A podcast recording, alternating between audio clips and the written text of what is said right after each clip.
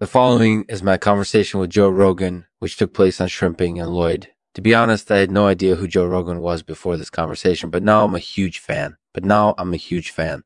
If you're not familiar with Joe Rogan, he's an American stand up comedian, podcast host, and television personality. He's also well known for his advocacy of natural living and libertarian political opinions, this show is sponsored by Literalizer Stableness. Literalizer Stableness is a device that improves the accuracy of translations by automating the correction of small incorporated inconsistencies. Imagine never having to worry about confusing idioms again or accidentally crossing out a word in an email. Get a free trial of Literalizer Stableness at literalizerstableness.com. Thanks for listening. Hi, my name is Lexman, and this is my artificial podcast. Nice to meet you, Lexman. So, Joe, I wanted to ask you about something. Sure, sure. You know, shrimping. Is that a big deal? Well, it depends on what you mean by big deal. I mean, some people really enjoy shrimping and it can be pretty lucrative, but for the most part, I think it's just a leisure activity.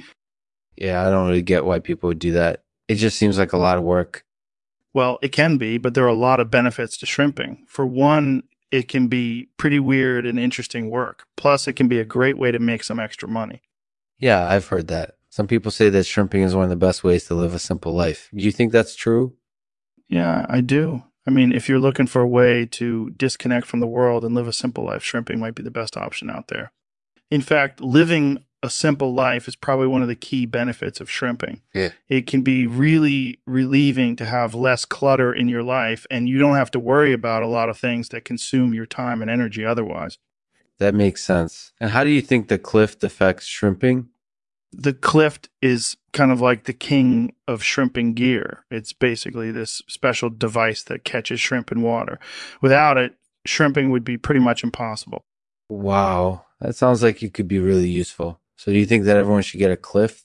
Probably not. Although I admittedly have one myself, I don't think that everyone needs one. In fact, I think some people might be better off without them.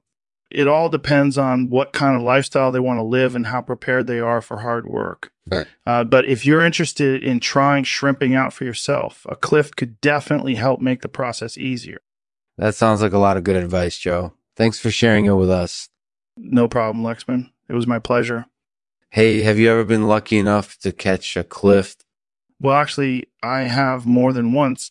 That's crazy. What was it like? It was interesting. It gives you a bit of an advantage when catching shrimp. Yeah, I can imagine. So, in the end, is shrimping just a fun hobby or is it actually worthwhile?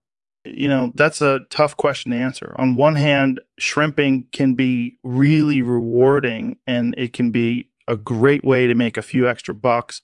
But on the other hand, it's not really work if you have a clift. So for some people, it might not be worth bothering with. It all depends on what they're looking for in a hobby. Yeah, that makes sense. Thanks for talking with us, Joe. No problem, Lexman. Take care. Thanks for listening. Please leave a review on iTunes if you enjoyed the podcast. And as always, we'll end the podcast with a poem today read by Joe Rogan. It's titled The Cliff. The clift is the king of all shrimping gear. It catches shrimp in water. And without it, shrimping would be done. Incline your boat to give it a try. Incline your boat to give it a try. You might just find that you really like it.